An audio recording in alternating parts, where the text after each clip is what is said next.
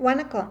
இன்று ஒரு கதை அப்படிங்கிற தலைப்பில் இன்னைக்கு விநாயகரோட பிறப்பு பற்றி உள்ள கதையை சொல்லலான்ட்டு பார்க்குறேன் விநாயகரோட பிறப்பு பற்றி நிறைய கதைகள் இருந்தாலும் சிவ மகாபுராணத்தில் ஒரு கதை பரவலாக அறியப்படுது. அதப்படி முன்னாடி காலத்தில் யானை முகம் கொண்ட கஜாசுரன்னு ஒரு அசுரன் சிவபெருமானை நோக்கி பல வருஷமாக கடுந்தவம் பண்ணிட்டு வந்தார். அவரோட தவத்தை கண்டு மகிழ்ந்த சிவபெருமான் அவனுக்கு காட்சி அளித்து என்ன வரம் வேணும்? அப்படின்னு கேட்குறார் அதுக்கு கஜாசுரன் தன்னோட வயிற்றில் சிவபெருமான் லிங்க வடிவில் தங்கி இருக்கணும் அப்படின்னு வரம் கேட்டு பெறார் இதை கேட்ட பார்வதி தேவி கலக்கமடைஞ்சு தன் அண்ணன் விஷ்ணு பகவான்கிட்ட உதவி கேட்குறார் விஷ்ணு பகவானும் நந்தி தேவரும் தெருக்கூத்து நடத்துகிறவங்க மாதிரி உருவம் கொண்டு கஜாசுரனோட அரண்மனைக்கு வந்தாங்க. நந்தியோட நடனத்தை பார்த்து மகிழ்ந்த கஜாசுரன் அவருக்கு என்ன வேணும்?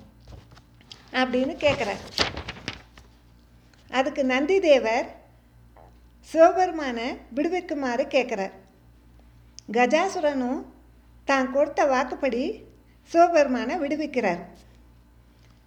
அப்போ சிவபெருமான்கிட்ட இந்த பிரபஞ்சத்தில் தன்னோட நினைவு என்றைக்குமே அழியாமல் நிலச்சி இருக்கணும் அப்படின்னு கேட்குறார் அதை ஏற்றுக்கிட்ட சிவபெருமான் கஜாசுரனோட தலையை கொய்து அவர் பிறப்பு மற்றும் இறப்பு சுழற்சியிலிருந்து விடுவிக்கிறார்.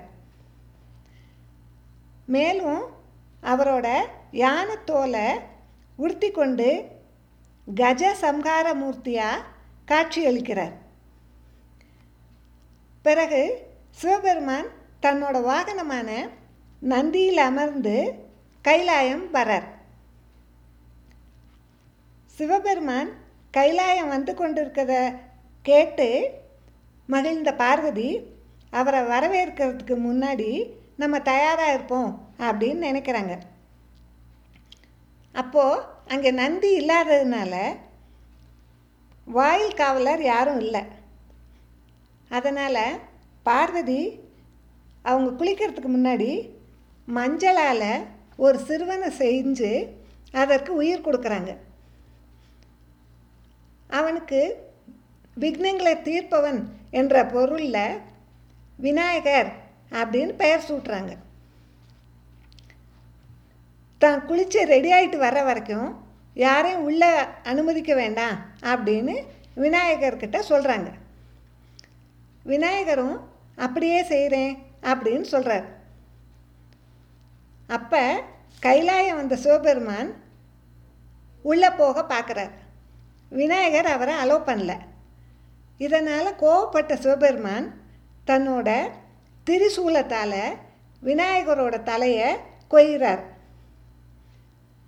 நடந்ததை கேள்விப்பட்ட பார்வதி இந்த பிரபஞ்சத்தையே நான் அழிக்க போகிறேன் அப்படின்னு கோவப்படுறாங்க. அப்படி செய்ய வேண்டாம் அப்படின்னு பிரம்மதேவர் கேட்டுக்கிறார்.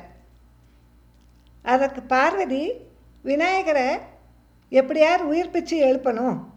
அப்புறம் விநாயகரை எல்லாரும் முழு முதற் கடவுளாக வணங்கணும் அப்படின்னு நிபந்தனை சொல்கிறாங்க அதை ஏற்றுக்கிட்ட சிவபெருமான் வடக்கில் தலை வச்சு இறந்த நிலையில் படுத்திருக்கிற மாதிரி இருக்க உயிரினத்தை தலையை எடுத்துட்டு வாங்க அப்படின்னு சிவகணங்களை அனுப்புகிறார்